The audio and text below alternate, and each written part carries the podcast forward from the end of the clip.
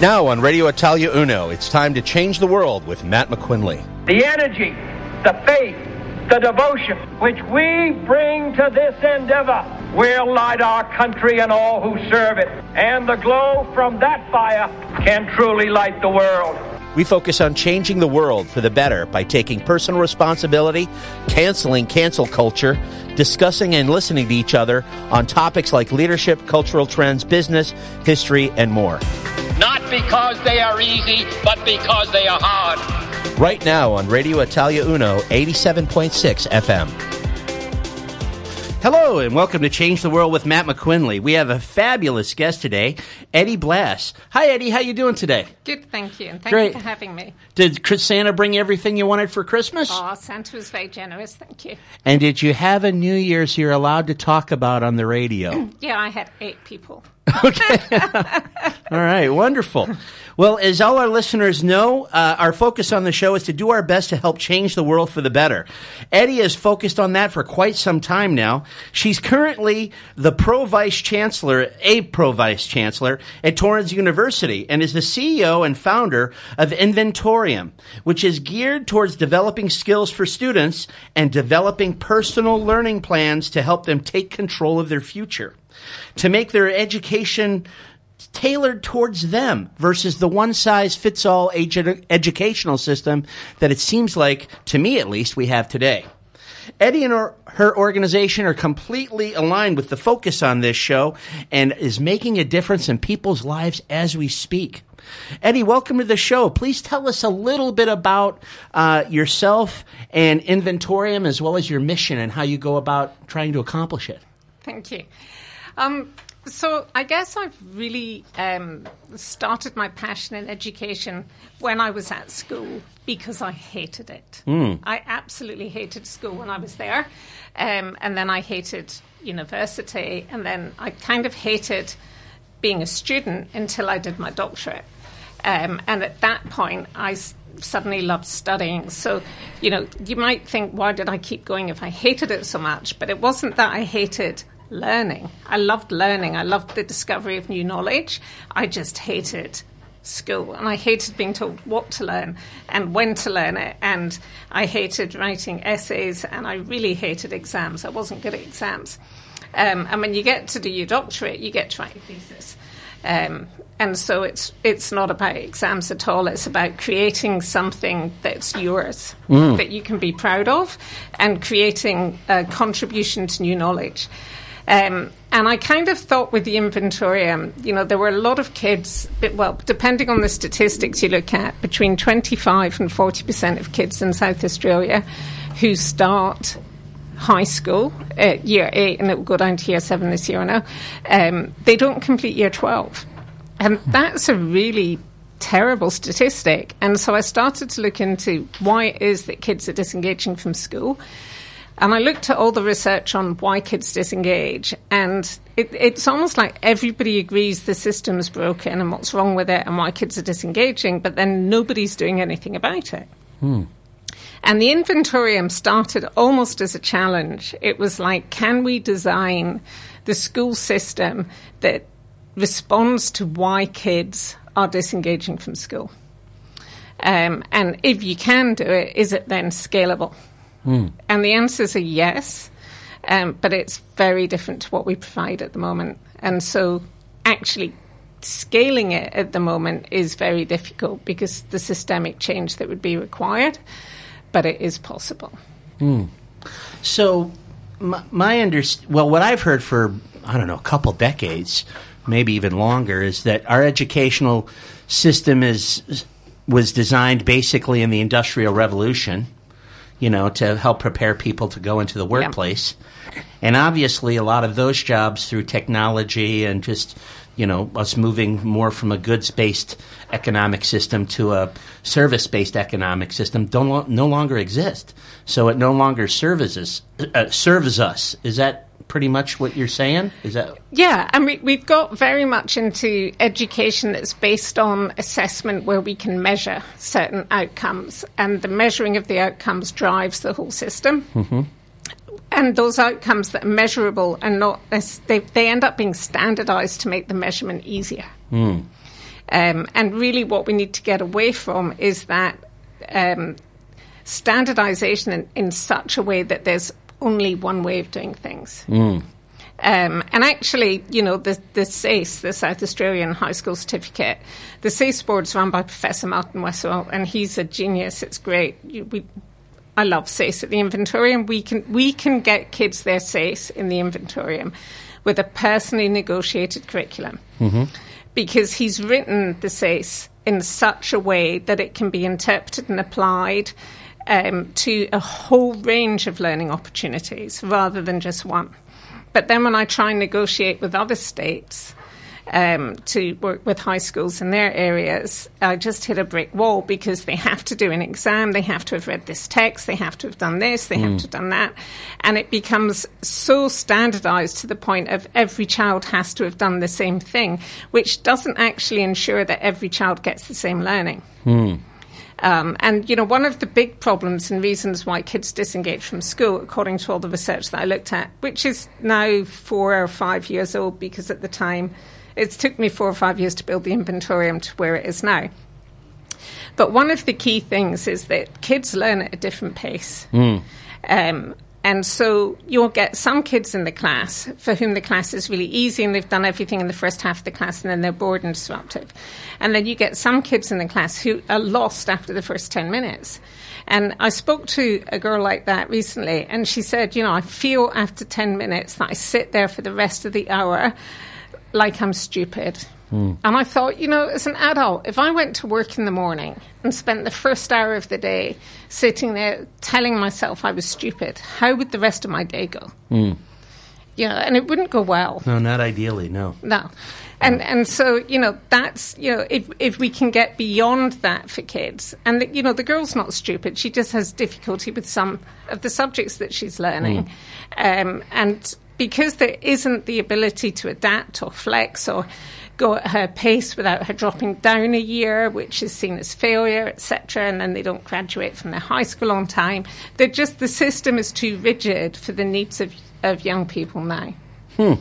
Well, it's interesting because what, what was running through my head when you were talking about that is is you know we in in the business world that's what you do. You figure out what the person's strengths are and you build on those. You don't focus on their weakness. You build on their strengths and that's how they help out the company. And even in institutions that are not known for being super open minded like the military that's what they do. They figure out what the person's good at and then that's what they do. If they have aptitude to be an air traffic controller, they're an air traffic controller. If they have aptitude to to be a chef, they make them a chef usually. I mean, that's so if organizations like that can make that switch, it's it's really strange if you think about it that that's not how we run our educational system. Yeah, I, I, think some of it as well is because, you know, we all went through that system. Mm-hmm. We are products of that system. So there is a reluctance to change to something very different mm. in case it's worse. Mm. You know, and there's that, you know, if you've got a kid and you've got the option of doing something completely different or the option of doing something traditional, even if you think the traditional's not working, at least you know what the outcome is. Mm. And so people tend to stick with the traditional until they get to a point that their kid is so disengaged. And, and then they'll take a chance and come to the inventorium. But mm. we have 95% retention rate with kids who refuse to go to school. Wow, that's all. That is making a huge difference mm. in people's lives. That's that's fabulous. Well, um, so you you feel is what is what I'm hearing you say, and, and maybe I'm putting words in your mouth. So that's why I, I want you to help me here. Is that you think we have to hit rock bottom as a society before we'll make the changes we need to make? No. I mean, is that because I mean, if if, if you're saying, oh no, well, what's what we're doing is not working, but it's working good enough, and the next thing might be worse, you know? No, I think it's more about when the paradigm shift will come. Mm-hmm. You know, I think at the moment we work mainly with the kids where the parents are, are wanting something very different because their kids have maybe hit what you could call rock bottom. I wouldn't call it that, but mm-hmm. let's say the kids have, have hit a low, and the parents are prepared to take the risk because they're now 100% sure that traditional school's not working for them. they come to us. And we do also work with other schools, by the way. Well, what I meant was a society to change our educational system to where our test scores have to get so bad and our kids have No. to get so unhappy that we. What will happen is gradually, as we prove the new system works, Mm-hmm. it will grow alongside the Mm. current one, and then there'll be a transition at some point to it, or it becomes the new way of doing things. Mm. Well, I know that you don't want to talk about COVID, but actually, that made me think of something real quick. I mean, personally, I mean, and, and the show's not about me, so I don't want to talk too much about me, but I graduated first my class in university. And if I had it to do all over again, I would have partied a lot more and studied a lot less. And, and uh, I'm sorry if actually now I'm going to get a bunch of angry parents calling in, but because I didn't use anything that I learned. Um, and, you know, the point I'm trying to make is, is that. Uh, I'm, I'm right now. I'm distracted thinking about all the angry parents I'm going to get. Study hard, stay in school. No, but the point the point I'm trying to make is is how I mean the system needs to prepare us for the real world. And in the old days, to me, it seemed like that you know we were taught to think for ourselves. I I mean, going all the way back to Aristotle, and now our education system has become more of a rote, you know, is memorize this, vomit it up. You know, I mean, is do you agree with anything I'm saying, or am I way off base? No, no, I think you're right. I think what's happened is that we've commoditized education into chunks and we keep trying to measure progress and improvement and whether somebody's got something. And every time we test and measure, we, we limit the, the actual educational process because whoever's driving that process gets measured by success on, on those measures. Um, and I, to be honest, I think a lot of the measures are wrong. We, we've picked the wrong measures, mm. but they're measurable. Mm-hmm. So we're not, for example, looking at whether or not kids are inspired, mm. because how would you measure inspiration? Mm. Wow. Well, this is a wonderful conversation we're having, um, and I'm really looking forward to hearing some more. But it's uh, six fifteen right now, and we'll be back in just a little bit.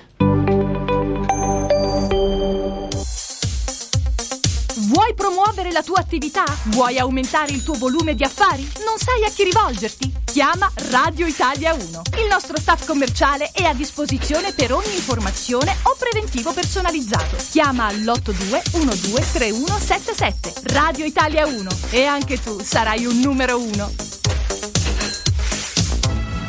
a modo mio. A modo mio, ogni giovedì dalle 2 alle 5 con Vincenzo Rullo, solo su Radio Italia 1, 87.6 FM.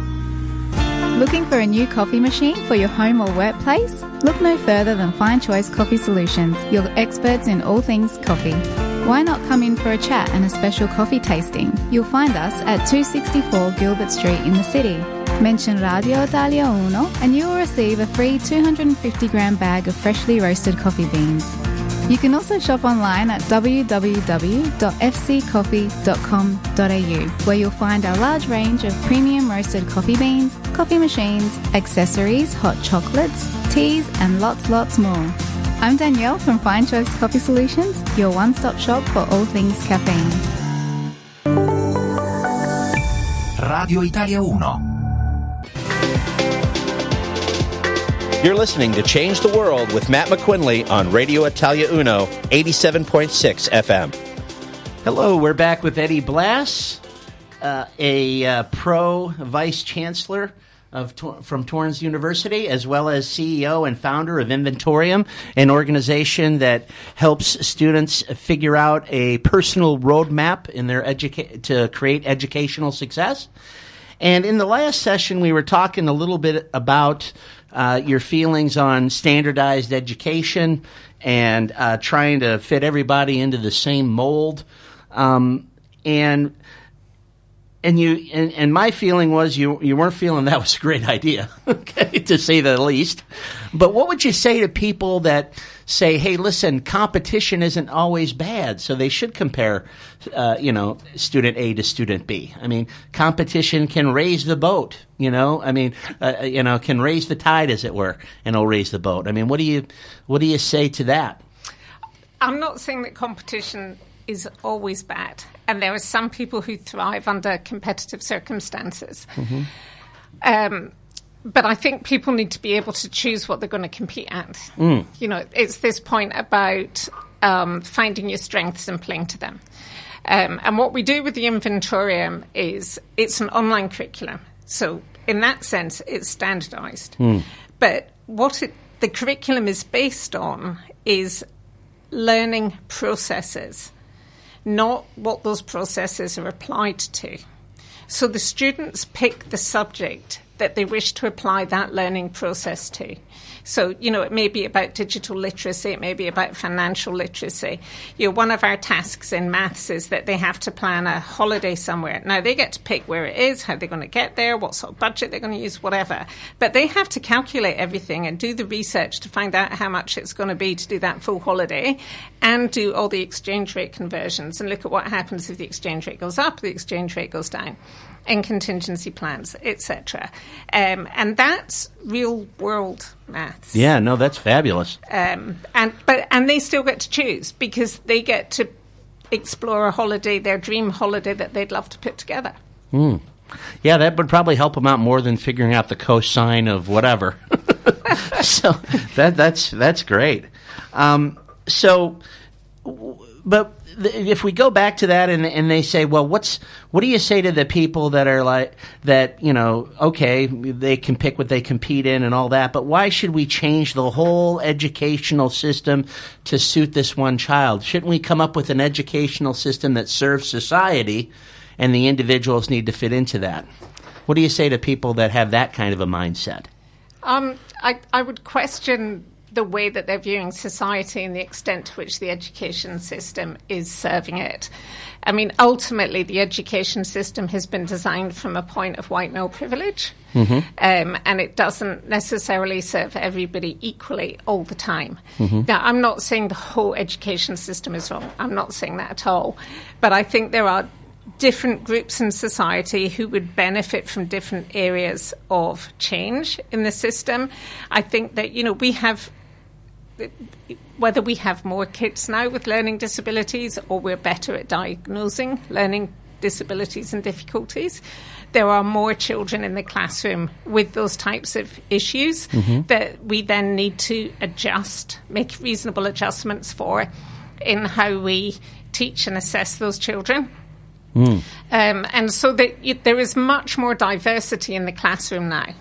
Um, and we require a much more diverse workforce in order to meet the future needs of industry. So for me, it's not about did everybody read Shakespeare and Jane Austen. You know, I, I was listening to a radio program when I was on my road trip over Christmas, and there was an hour of why people should read Jane Austen and how important it was that every child at school read Jane Austen. Well, I've never read Jane Austen or Shakespeare, and I can tell you now well, maybe this is now a challenge for me that I should, but I don't think I would ever choose to. I've gone and watched Shakespeare as a production. I can see the value in reading Jane Austen if you're having trouble sleeping. Um, but, it's, but I, I mean, but what was interesting about it that, was, the people in this in the conversation could not understand why anybody might not enjoy reading Jane Austen, Hmm. um, and it it wasn't within their capability of understanding Hmm. to even consider that somebody might find that so unappealing to read that it would actually put them off reading. well, uh, this this takes me down another road here that maybe we shouldn't go down, but I'll do it anyway. Um, that's one of the challenges that I, you know, that a lot of people have with academia, including myself. And like I said, I, I have four degrees myself, and I don't use any of them. You know, so my father's very glad that I paid for my own education because it was all for naught.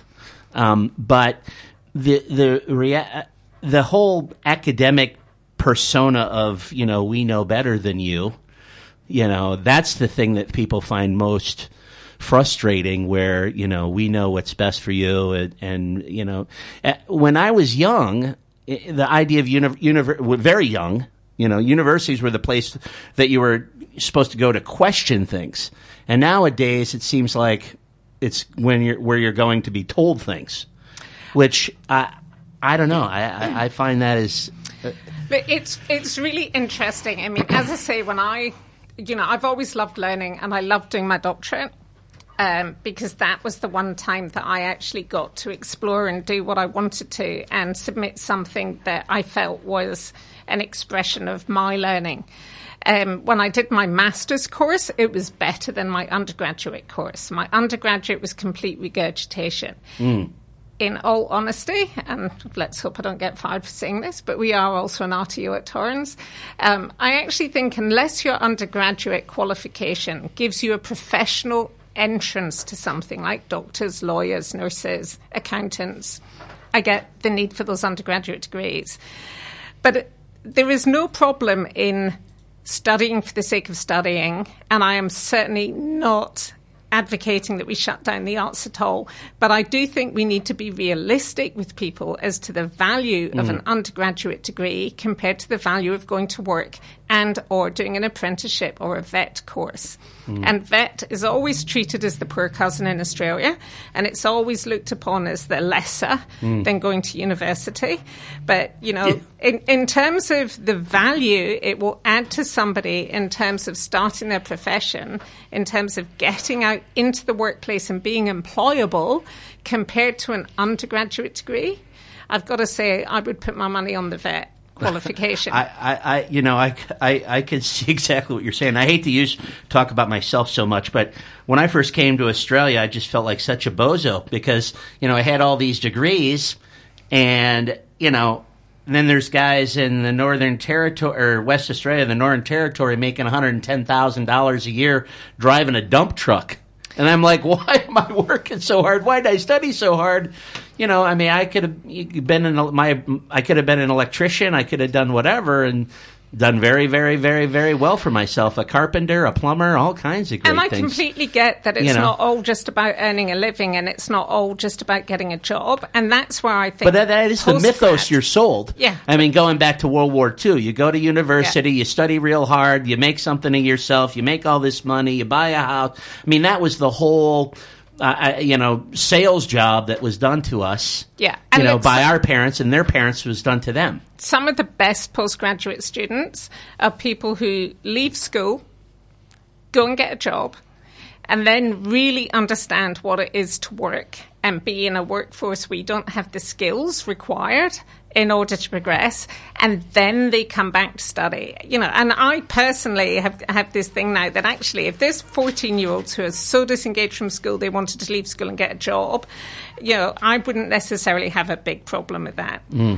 I'm not saying all 14 year olds should leave school at that age but where you have kids who are just going to truant anyway you know, at least if we can get them engaged in some form of, form of school based vet or some work based activity, we would then be getting them, you know, developing those skills, which is more the type of thing that we try and do in the inventorium, is get them doing real life projects where they're applying their skills and developing themselves and, and feeling that they are a success at something, which then builds their confidence to go on and do the next thing. And then ultimately they will come back to study at postgraduate level because once you've got enough work experience, you can get mature age entry and alternative entry. And you don't have to go through the sort of school undergraduate, postgraduate machine mm-hmm. that ends you up in an awful lot of debt. Mm. And, you know, my fear always is, you know, is that amount of debt really worth it for everyone that's doing it. And mm. we just keep expanding the numbers when you know maybe we should be looking at really expanding the vet system or integrating vet. You know higher ed apprenticeships would be something really interesting to look at so that we have people in universities and the workplace at the same time and we're developing people in a very different way so that it goes beyond the kind of you know every university says they do work integrated learning and people get a 12 week placement if they're lucky. Um, but that's not enough. It's actually about really understanding what the workplace is like and what they want their future to be in the workplace whether that's self employed or working for someone else, and developing them to succeed in that. Wow. That's uh, we're having a very stimulating conversation here, and and given a, we're given a lot to think about. I'm looking forward to talking to you again here after this break about you know how parents can help young people fit into this kind of a program. So we'll be back here in just a little bit. It's uh, about six thirty one. How good is Mighty Joe's? They're brilliant. Mighty Joe's is the largest fruit market in South Australia. They handle all Italian small goods. And a family business. Yeah, that's right. Four decades. Joe and Francesco, they're proud to present fresh produce from local growers and local produce markets, passing massive savings on to you. And their service is so friendly. Tell me about the opening hours. Absolutely. They're open 7 until 7, Monday to Friday, and 7 until 5, Saturday and Sundays. And they have weekly bargains and specials like nuts and fruit and veg, cold meats, pastas, and plenty more. And they've got a new shop. They certainly have. Mighty Joe's are now at 115 Findon Road, Woodville. Check their Facebook page, Mighty Joe's Fruit Market. I need some fruit and veg. I'm heading down right now. I'll come down with you. Join me, Ron Fiedler, and Karen Fiedler each Saturday morning from 9 to 10 a.m. for Talking Real Estate, your guide to real estate in Adelaide and South Australia. We'll bring you the latest local real estate news, interviews, tips, and advice from property experts, plus report on the Italian property market and let you know about the week's open homes and upcoming auctions. And don't forget, I'll be bringing you my open home of the week. On Radio Italia Uno, 87.6 FM, talking real estate, every Saturday morning from 9 till 10 a.m. Be in the know with Adelaide's local real estate show. Bed sale on right now at Save a Lot Beds. Lowest prices in Adelaide. Save hundreds or even thousands. New orthopedic beds in queen or double for four forty nine. Australian made queen or double mattresses for only one ninety nine.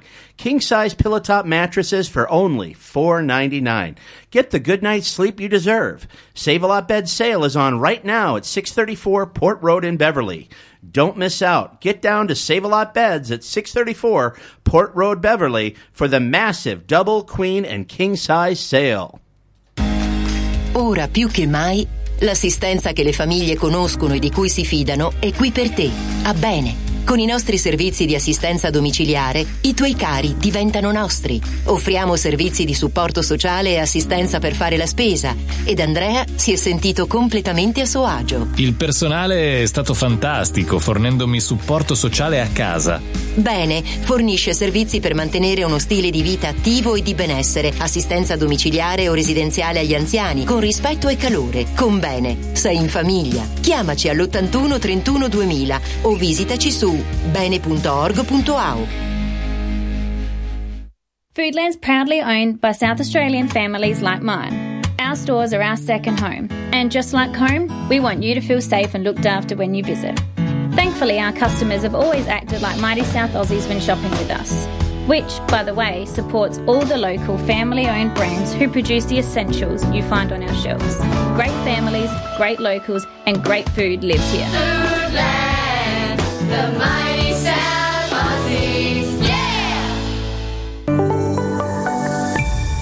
Radio Italia 1. You're listening to Change the World with Matt McQuinley on Radio Italia Uno, 87.6 FM. Hello, welcome back to Change the World with Matt McQuinley. We're here with Eddie Blass, uh, pro vice counsel, uh, sorry, pro vice.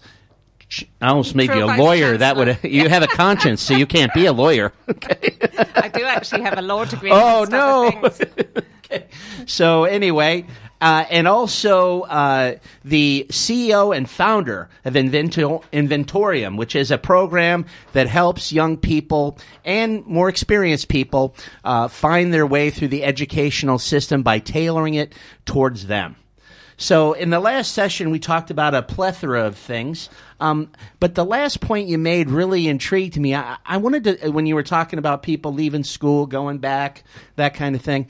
Uh, one thing that I think is a real challenge, uh, I think a lot of us just go to university because that's what's expected. We don't think it through. We don't realize how that's going to impact the rest of our lives it just seems to me that parents uh, in, in my situation and i know in a lot of other people's situation i think they could use a lot more guidance you know uh, a a mentor to help them figure out which way they want to take their life you know their parents helping them figure out uh, w- and notice i say help them figure out not figure out for them you know which way they want to go um, what's your opinion on that Okay, so firstly, I would not want to be a parent of a teenager now. Oh, no. And and Yeah. secondly, I'm not a parent. So I just Oh, okay. put those two provisos there first. Having said that, we spend a lot of time talking with teenagers about their parents Hmm. because parents are the primary influence in most teenagers' lives, or one of the primary influences.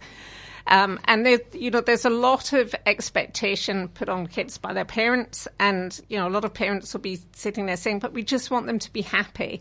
But their definition and measure of happiness is different to what teens' definitions and measures and aspirations are now. Hmm. I mean, we now have a generation who are likely to be less well off than their parents because of the way that house prices have gone up, pensions, etc. So this is the generation where measure of success is not going to be doing better than your parents in economic terms. This is the generation that are out marching for climate change.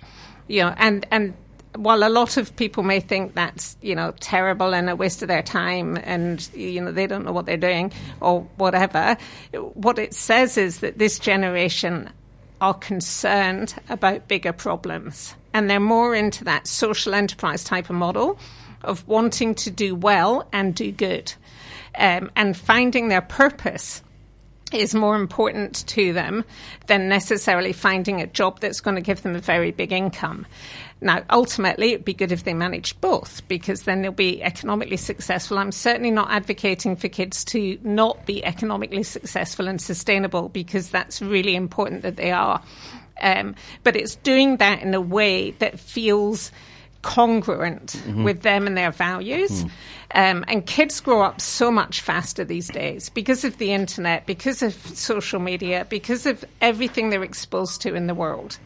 Even you know, don't want to talk about COVID, but even the the implications of COVID, the wearing of masks, the way people are communicating, people being scared to go out, the reduction in social activities, all of that is having an impact on everybody, but particularly young people, as this is like core years in their development that they don't get back. And it's really hard to understand the impact that's having without really helping the kids themselves consider who it is they really want to be and understand that who that is now isn't necessarily who they will need to be for the rest of their lives. Mm. So it's who do they want to become now? Knowing that they can change that if they decide actually they don't like that as they start to experience it. Um, and once kids can actually focus on who it is they want to be, they can start to plan how they're going to get to be that Mm. person. And then they find the educational opportunities and the work opportunities and volunteering and experiences and mentors that takes them there. The difficulty for a lot of parents is that traditionally, most kids will fall into occupations or job roles very similar to what their parents had. Hmm. You know, I trained as a teacher, my mom was a teacher. I know someone whose daughter's a vet because they're a vet. And, you know, their mother's a nurse and she's also trained as a nurse. So, you know, there is that kind of familial type of career influence, which can be very subconscious just because that's all that people are exposed to. Do you happen to have statistics on that? I'm intrigued by that because I, I, I can, I'll find them and send them because. I you know I, I think a lot of kids do the opposite of what their parents are doing too. I, I wonder how how that Well, some, sometimes they do. Sometimes they say, I don't want to be like my parents and I'm going to do exactly the opposite, when Mhm. actually that's not the right thing either. Mm. And, and that's also driven by that parental influence, though. Hmm. I think M. Scott Peck said that uh, you know we spend our whole lives uh, undoing the neuroses that our parents give us. I think, but uh, anyway, that's that's a fabulous insight. Uh, I'm looking forward to hearing some more in just a little bit. We're coming up here on 644. Our independence is everything. Brazier Mobility has been creating independence for people for over 30 years. Brazier Mobility specialises in tailored vehicle solutions to keep you active, ensuring your vehicle modification suits your needs, offering you unlimited freedom. Brazier Mobility boasts a team of highly skilled technicians working in a state of the art facility located here in South Australia. No compromises are made when it comes to client satisfaction. Call them for a friendly chat on 1800 Brazier or visit their website braziermobility.com.au. Brazier Mobility, creating independence. Destinazione Australia. È l'appuntamento settimanale con le ispiranti storie di vita della nuova generazione di italiani in Australia. Ci racconteranno i loro viaggi intorno al mondo, i loro percorsi di studio, sogni e progetti futuri. Inoltre tante informazioni utili su come intraprendere e vivere al meglio l'avventura australiana. Ogni martedì mattina in diretta alle 11 e in replica venerdì alle 18. Destinazione Australia. Con Pina e Stefano, solo su Radio Italia 1 87.6 FM. Estovest, a restaurant that offers traditional Italian food that Nonna would approve of. Famous for gnocchi and authentic Napolitana style pizza. And every Thursday night, you can enjoy unlimited pizza for just $25. Wonderful coffee and staff that make you feel special. Estovest, Shop 1, 111 Angus Street in the city. To book, visit their website estorvest.com.au and click on Book Now. You'll feel like you're in Italy. Radio Italia 1. You're listening to Change the World with Matt McQuinley on Radio Italia Uno, 87.6 FM. Hello, we're back with Eddie Blass uh, and uh, the pro vice chancellor of Torrens University, as well as the CEO and founder of Inventorium. Uh, if you want to hear more about some of the great programs that uh, Inventorium is is running to help uh, young people and people that have been out of school and want to go back uh, to personalize their educational experience to get the most out of it, uh, you can check that out on her website, which is inventorium.com.au. there you go. So um, we, I want to talk a little bit about. You mentioned in one of the previous sessions that uh, you know that the educational system was based on white male privilege, and and I do know that since the seventies, the uh, the amount of men graduating from university has been down, has went down and down and down, and now it's about 60-40 women graduating versus men. So you you see that as a positive that things are heading in the right direction, or it's balancing out, or it's not a rigged game, or uh, as such at this point. I, I think it's really interesting um, for a couple of reasons. Firstly, what we're seeing is that women and people of colour are becoming better at playing the white male game. Hmm. So they've learned to play by those rules.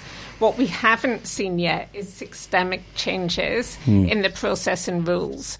So, for example, the system is still built around a traditional economic capitalist model in, in the notion of, of profit. And you know entrepreneurs are it's the idea that you become a unicorn and you make millions and you're an Elon Musk or a Richard Branson and that's success rather than being a social entrepreneur who's bringing about change and social good.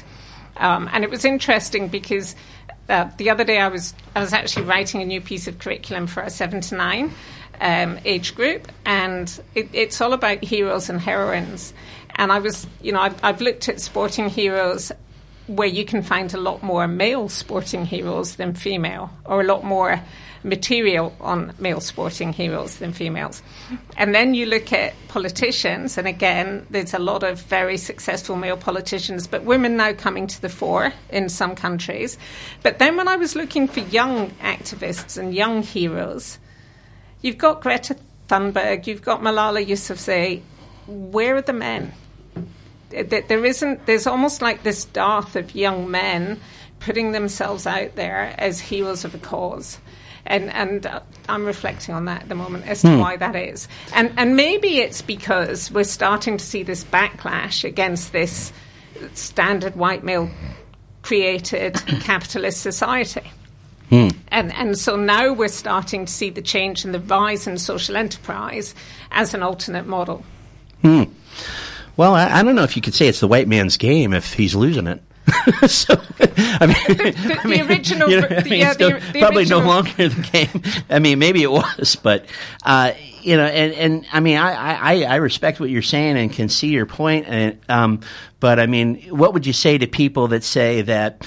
all of the great change in the past, okay, in the, uh, you know, before the 1950s, 1960s, and 70s, has come from the fact that you know we've been uh, we've been able to raise the economy to a point where there's been time to focus on solving those problems rather than substance, uh, you know, just trying to meet our basic needs. I mean, why did art blossom during the Renaissance? Well, Yeah. because the Catholic Church, I mean, had so much money, so much property, and of course they did things that weren't great, okay, but they created this opportunity for artists, you know, to have patrons and create this art. But in just the 30, 40 seconds we have left, if you'd want to comment on that, that'd be great. I, I think it's a start, but Mhm. it's still on their terms. Mm. It's like charity. Charity says, Here you are, we will help you. Mhm. It doesn't say, We will listen to what your needs are and help you fulfill your own needs. We've decided how we will help you with the charity. And it, it's almost the same thing, whereas a shift to a more social enterprise based economy empowers people to bring about the changes that they want to see and that they want to be in the world going forward. Well, that's an awesome point. It's always better to teach people to fish Yeah. than to fish for them. So I want to thank uh, uh, Mark Aston today for paneling for us. And of course, I want to thank Eddie Blass for being here and being such an awesome guest. I wish we could have you back three Thank or four times me. in a row. That so many stimulating conversations today. Uh, you can learn more about Eddie and Inventorium on our website, which is inventorium.com.au. but most of all, I want to thank you, the audience, for listening. Please tune in next week, Monday at 6 p.m. for Change the World with Matt McQuinley. And as always, I'll leave you with a brief inspirational message. Today's inspirational message is brought to you by Save a Lot Beds. You deserve a good night's sleep. Visit their showroom at 634 Port Road in Beverley or call them on 1300 791919 or visit their website, which is www.savealotbeds.com.au.